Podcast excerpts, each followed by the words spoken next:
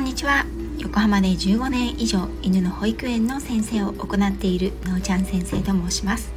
なんとこちらの配信で300回配信を迎えることができました。パフパフ。そして今日は3月26日。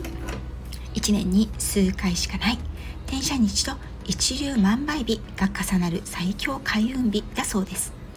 その晴れの日に300回の記念を迎えることができたことはいつも聞いてくださる皆様のおかげです。本当にいつも聞いてくださりいいねやコメントそしてサイレントのねフォローも本当にありがとうございます。この最強開運日には何かを新しくスタートしたり何か自分のために購入したり身辺をきちんと整理したりするのにいい日とされています。皆さんは何か決められたことありますか？私は今日この日に新しいチャレンジをしようと思います。今日この日からですね。実は約1年間の間アニマルコミュニケーションを学んでいました。その講座が先日ね終了しました。アニマルコミュニケーションについては何度か過去配信をさせていただきましたが動物とテレパシーでコミュニケーションをとるという手法です。動物のみならず虫や植物鉱物ともコミュニケーションが取れるというものなんですね。手法には主に直感やテレパシーを使います。はるか昔から人間が持っていたものけれど現代では皆が使い方を忘れてしまっている能力を使うと言われているものです。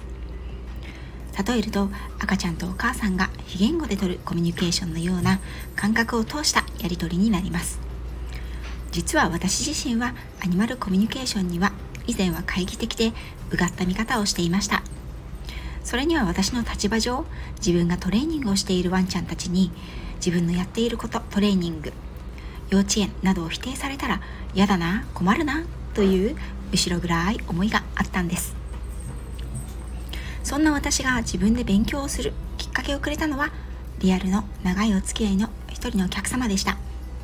あるお客様は去年ワンちゃんを亡くされました。その時に私にアニマルコミュニケーターさんを知っていると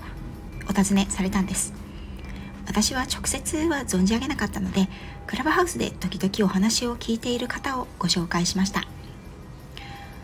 その方はありがとうと言ってくださって私に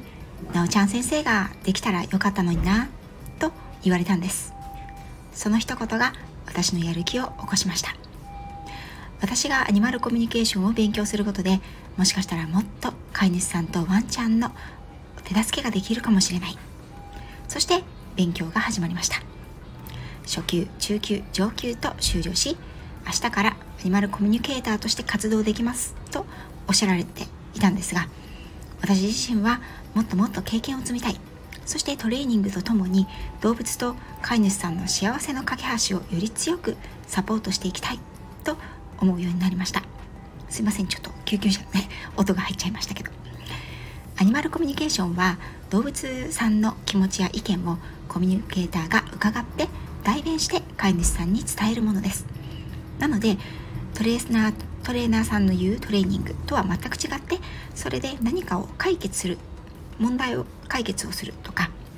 問題行動をなくすとかいうことを聞かせるというものでは基本的にはないと私は思っています。動物さんがどう考えてどう思っているのか。それを知ることはですがトレーニングにもとても役に立つことだと私は感じました。ということで前置きが長くなりましたがここからは皆さんにお知らせとお願いがあります。本日3月26日から1ヶ月間4月26日までの間アニマルコミュニケーションのモニター募集を行います。アニマルコミュニケーションに興味がある動物の気持ちや言葉を聞いてみたい。どんなものなのか体験してみたい。という方ぜひお問い合わせください。私のリアルの生徒さんにもお声かけいたしますのでメンバーシップの方リアルのお客様生徒さんが優先となりますが新新着ですね。15名様までとさせていただきます。